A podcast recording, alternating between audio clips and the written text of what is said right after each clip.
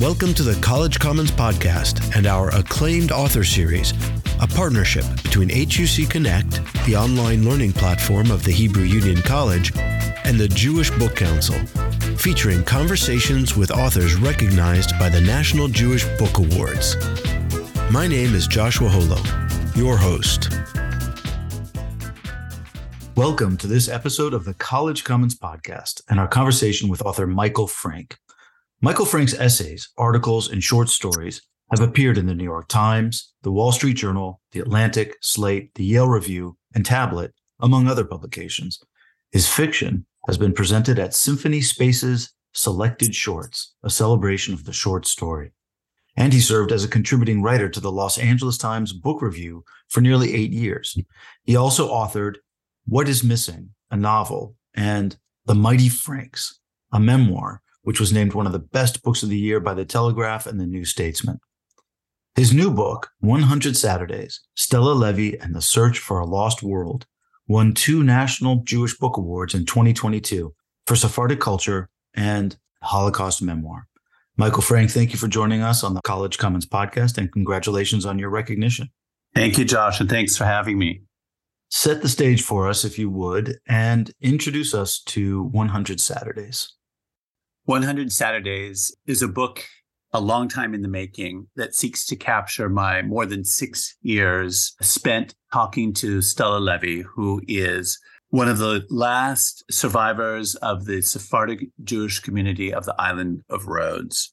Stella is a remarkable woman with a long reaching memory and vision and understanding of the place she came from, a world that completely vanished overnight when Nazis deported the entire community, approximately 1,700 people, on what was considered the longest of all the deportations, measured either in time, more than three weeks, or geography, all the way from nearly Turkey to Auschwitz.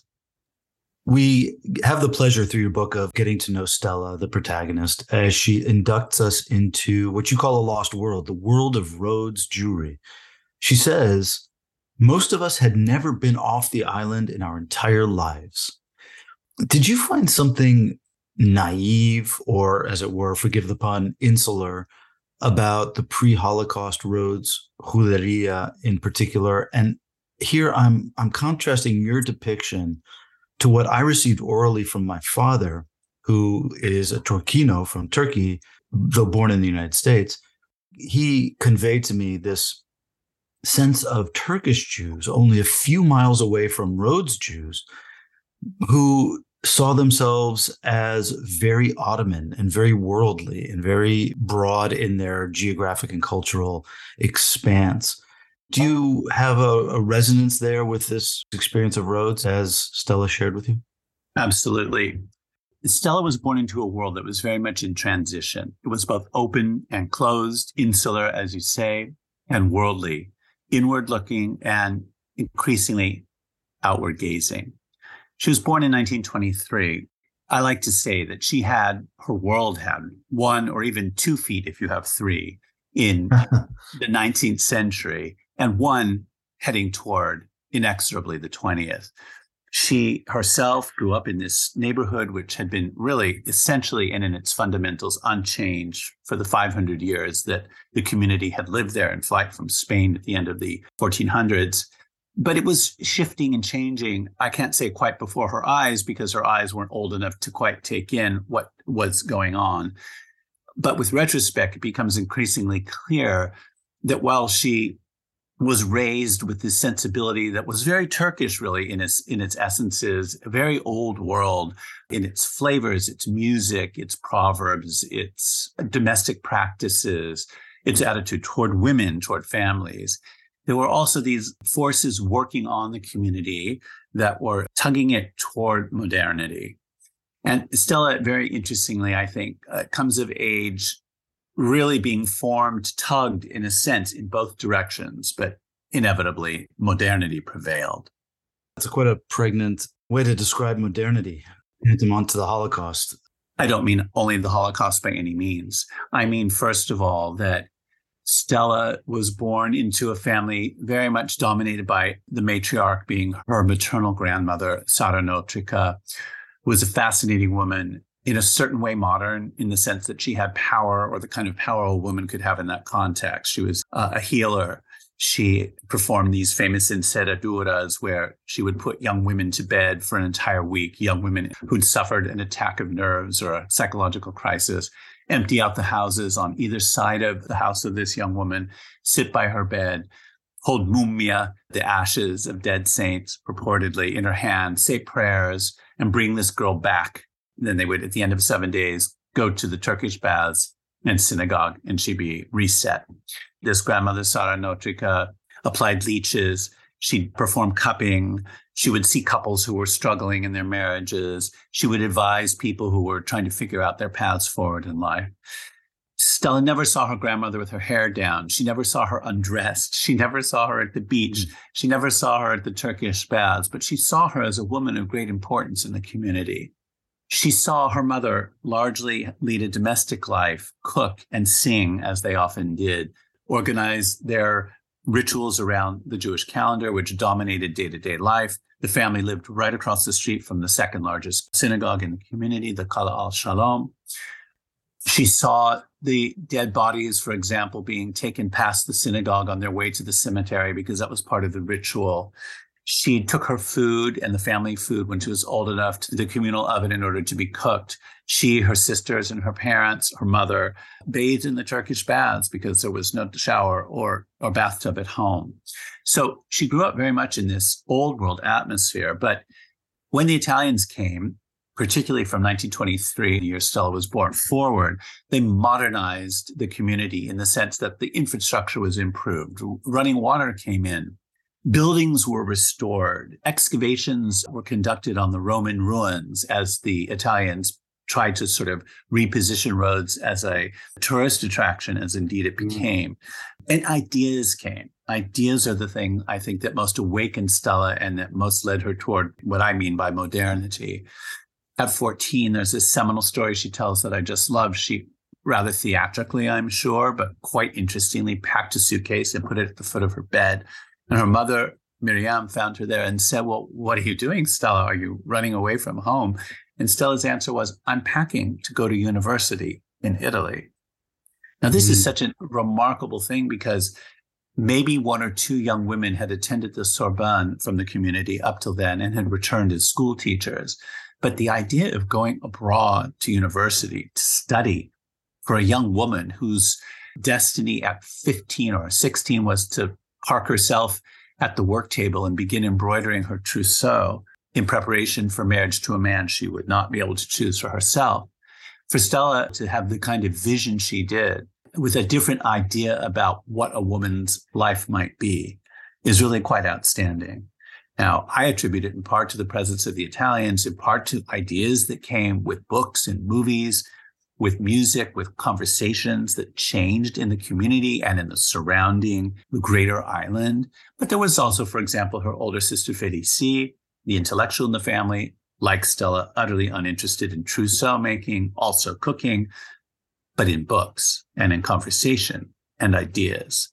So there were different forces at work that were opening this young woman's eyes and readying her, in theory, for a life led on a much larger canvas than she might have had otherwise. So it's not just the Holocaust, it's the forces of, of time really and change that were exerting themselves on this formerly quote unquote remote island. It's only remote if you're not living on it. But in, in a way, also, Stella talked about sensing, you know, the limitations of the community as she got older, of the geography, her longing to see these worlds that she'd been reading about, for example. Again, books and ideas can open up your expectations of wider horizons. Since we're talking about this sense of the old world and its encounter with the new, meaning the new realities of the 20th century, as you put it, I'd, mm. I'd like to plumb the complexity of Jewish nostalgia as a phenomenon. If you ask an Ashkenazi Jew, where are you from? They're most likely to respond with their family's last stop in the old world lithuania poland hungary etc by contrast if you ask a sephardi where they're from they're likely to say spain they'll skip over a half millennium of history in greece turkey North Africa, etc depending. Not always, of course, but it does happen quite a bit. You write that in this vein, Stella's grandmother believed they were all Jews simply because they spoke Spanish. Have you experienced this particular form of Sephardic nostalgia? And how do you interpret it in relation to your understanding of what you call the old world as particular to the Sephardim by contrast to the Ashkenazim? Yes, I have experienced it in a way similar to the way you formulate it.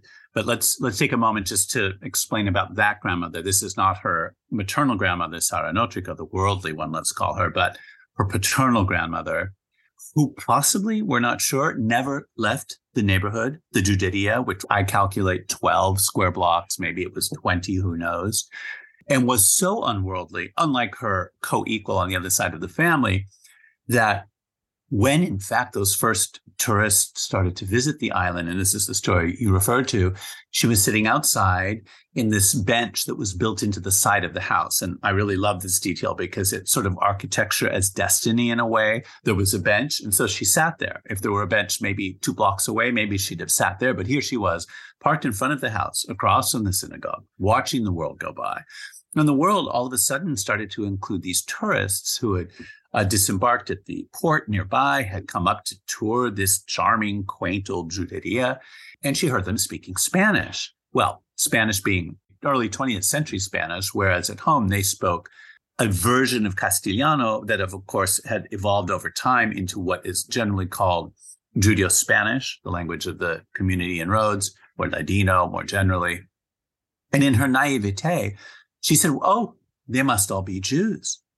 This woman had no understanding that there was a country called Spain where people were both Gentile and Jewish, which is fascinating. So she's a, really extreme example of one end of the spectrum.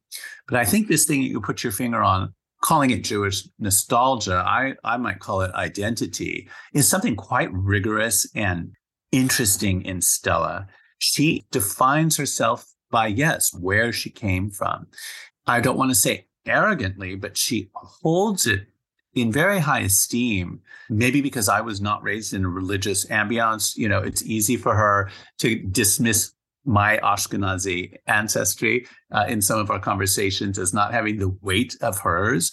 But I do think they have a common expulsion story. So it's it's the entire community and larger even than the one on Rhodes. So they have that shared identity, whereas those of us who come through Eastern Europe have a much more complicated, checkered, broken, and in some ways untraceable history. Mm-hmm. Theirs has that clear demarking point.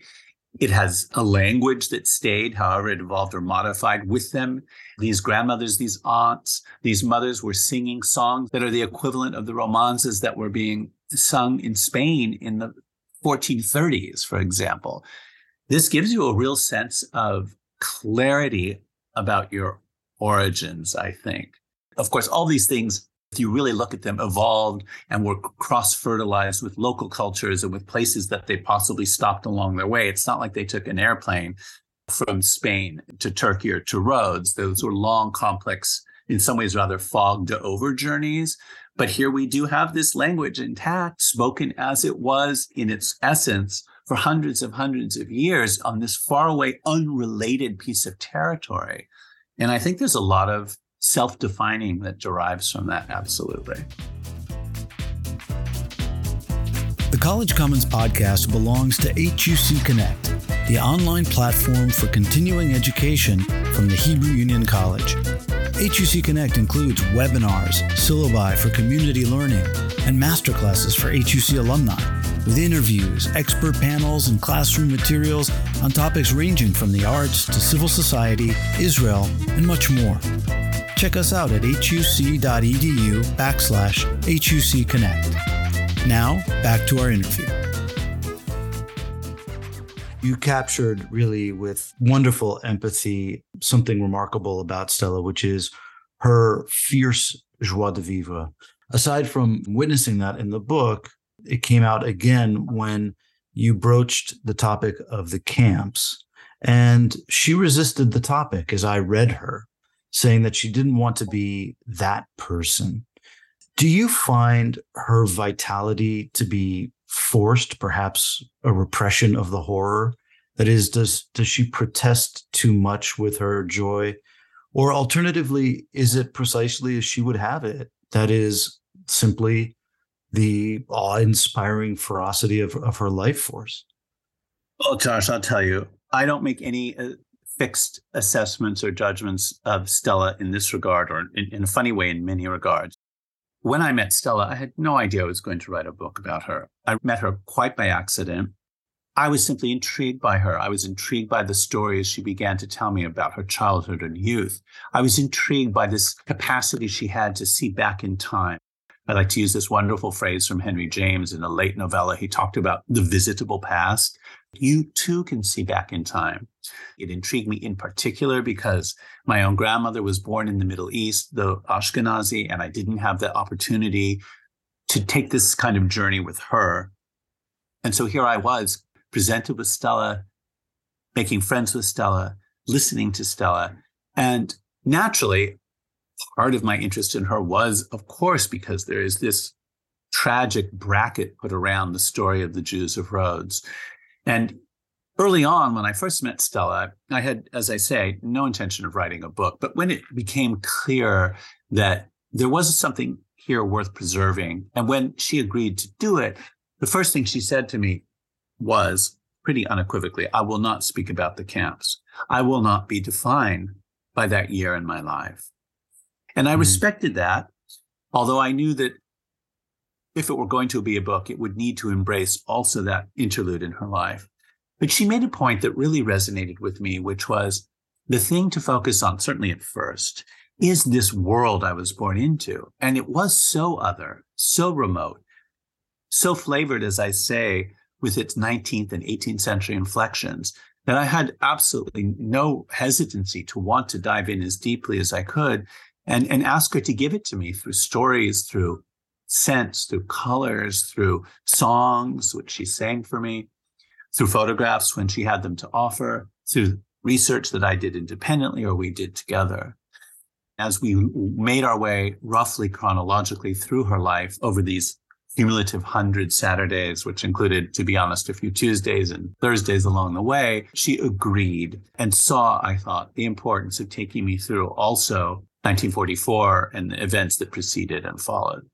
In terms precisely of this visitable past that you so aptly described, describe for our audience, if you would, the really vivid, saturated images that we find throughout the book and how artist Maira Kalman communicated both that visitability and the vitality to which you referred of Stella's personality to you when I started to work on this project and eventually sat down to write the book, I, I struggled really to figure out what kind of book it was or would be.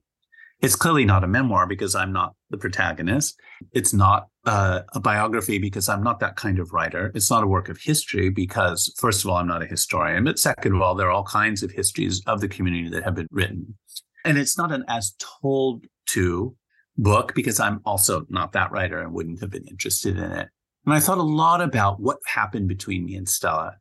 What happened was I went to her house, I sat in her living room, and I listened to her.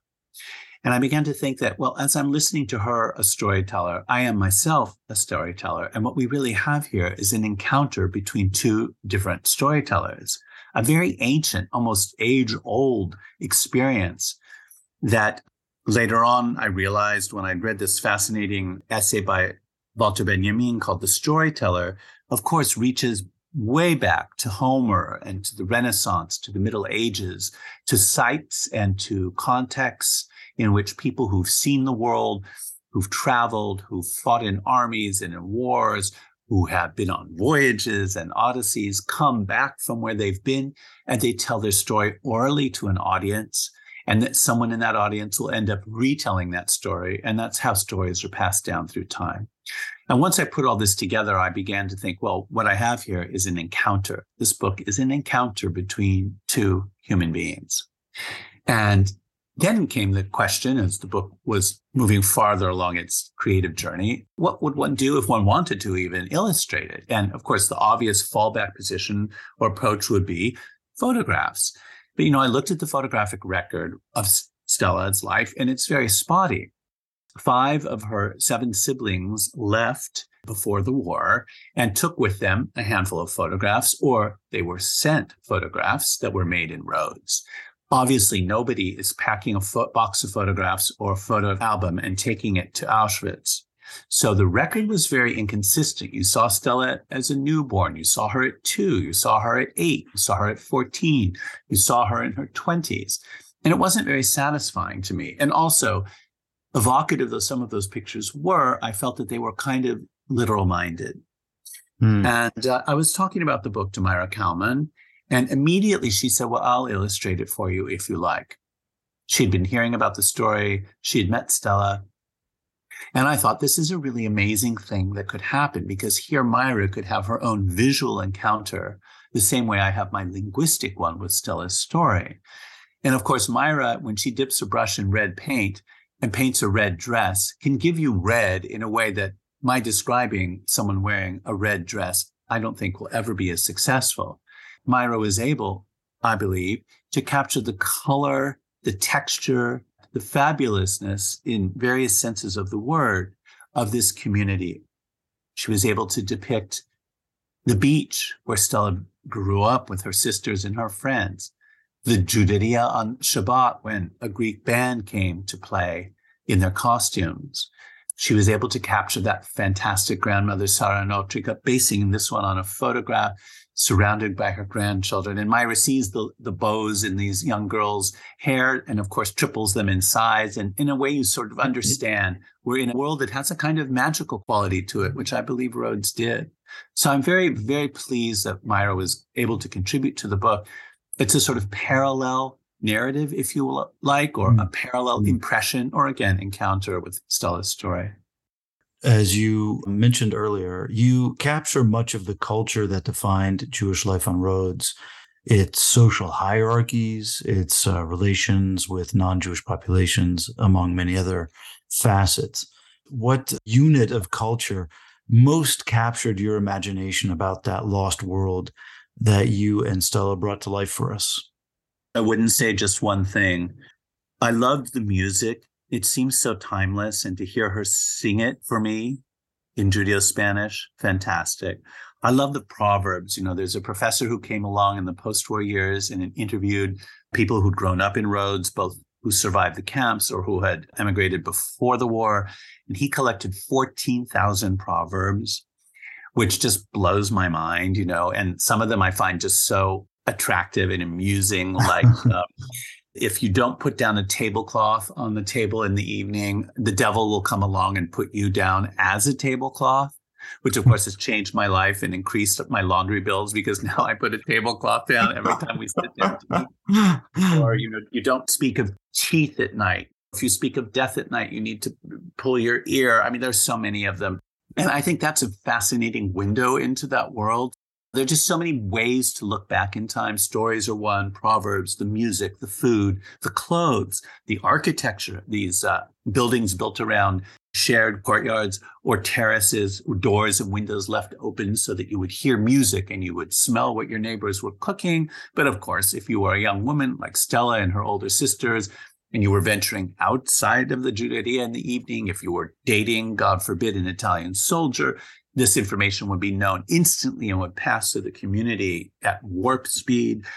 The flowers, the plants, the rue that everyone always grew in a pot, no matter how poor or what space a family had, because it was a, one of these superstitions that you would go out, mostly the young women again, with a sprig of rue pinned to your underclothes as a kind of protection against evil forces. I mean, I ate it all up. And it takes me back to that desire to see back in time and to try my best to experience what it was like. And I hope in my modest way, I've been able to convey that in language for the reader. The notion of the past as a visitable unit of understanding or as an anchor in identity comes up not only in our ruminations about the book, but from Stella herself. At the beginning of the horrifying deportation and train journey north, Stella speaking with you asks rhetorically, you know how we often speak about my memory? And in this, she appears to be speaking of her personal recall of events, but it's almost impossible not to interpret her as speaking about memory with the capital M.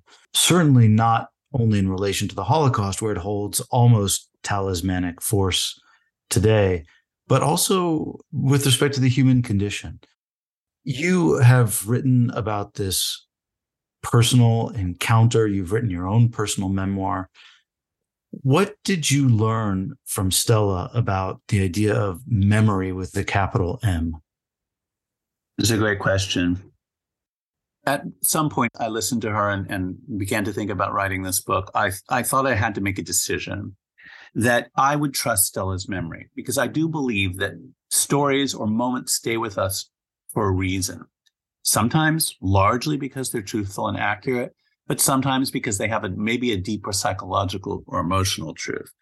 And so I say in, in a note at the end of the book that Stella's memory is something that I trust, but I also know that there are likely to be conflations and errors and mistakes. But I felt it was important to give her testimony, if you will, her account as she offered it to me. But at the same time, I, being a responsible writer, did my best to confirm the stories, many of them that she told me. And a large number of her stories coincide with the historical facts. Now, is this because she has a remarkable memory? Is it because in her later life, she's committed herself to studying the story of her community and what happened to it? I can't tell you that.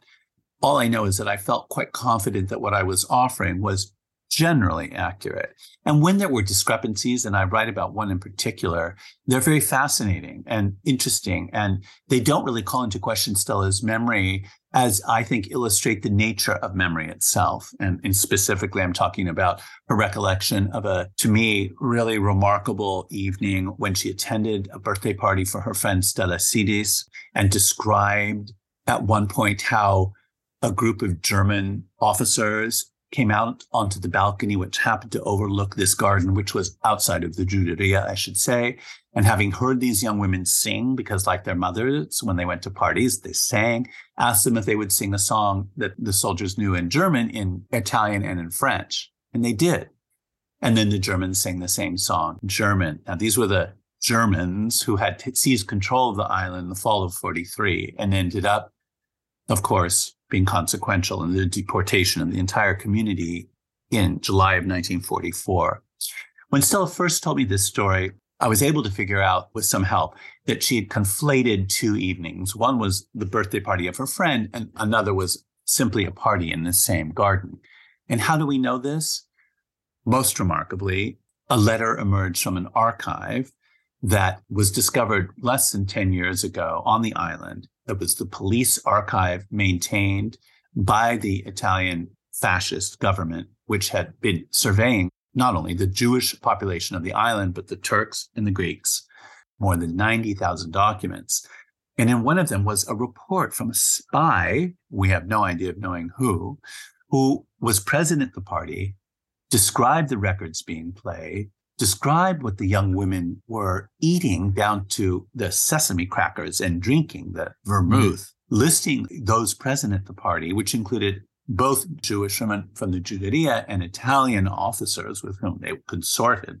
And so this to me was just a most illuminating document and discovery. It showed the quite minor fallibility of Stella's memory, but the almost bigger truth. She remembered this evening. She had no way of knowing that she had been observed reported on to the government. What a fascinating thing. Leave us, if you would, with the story or the element of the encounter that that most surprised you about Stella. Honestly, I would say the profundity with which she has sought to think about her life. She lived her life. She lived through major events of the 20th century. She lost her parents, her uncle, her cousin, and a young baby as soon as she arrived at Auschwitz. She went through many metamorphoses there and afterward. But she has continued always to revisit herself as a young woman, as a slightly older woman, as a mother, as a professional, as a retiree, as someone who has been friends with a wide circle of people, as someone who has traveled and seen the world, and as someone who has continued to take in information about her points of origin and her own experiences. This is what I think made her such an intriguing person to speak to about her life. Her inward gaze that looks both within, but also looks outward at the world around her, the world that history catapulted her into, and the world as she experiences it still today. Well, Michael Frank, thank you for sharing Stella and her profundity with us in 100 Saturdays, Stella Levi in the Search for a Lost World. It was a pleasure to speak with you and to crack open a little bit of this amazing chapter of Jewish history. Thank you so much. Thank you for having me on. We hope you've enjoyed this episode of the College Commons Podcast, available wherever you listen to your podcasts. And check out HUC Connect compelling conversations at the forefront of Jewish learning. For more information about all that HUC Connect has to offer, visit huc.edu slash hucconnect.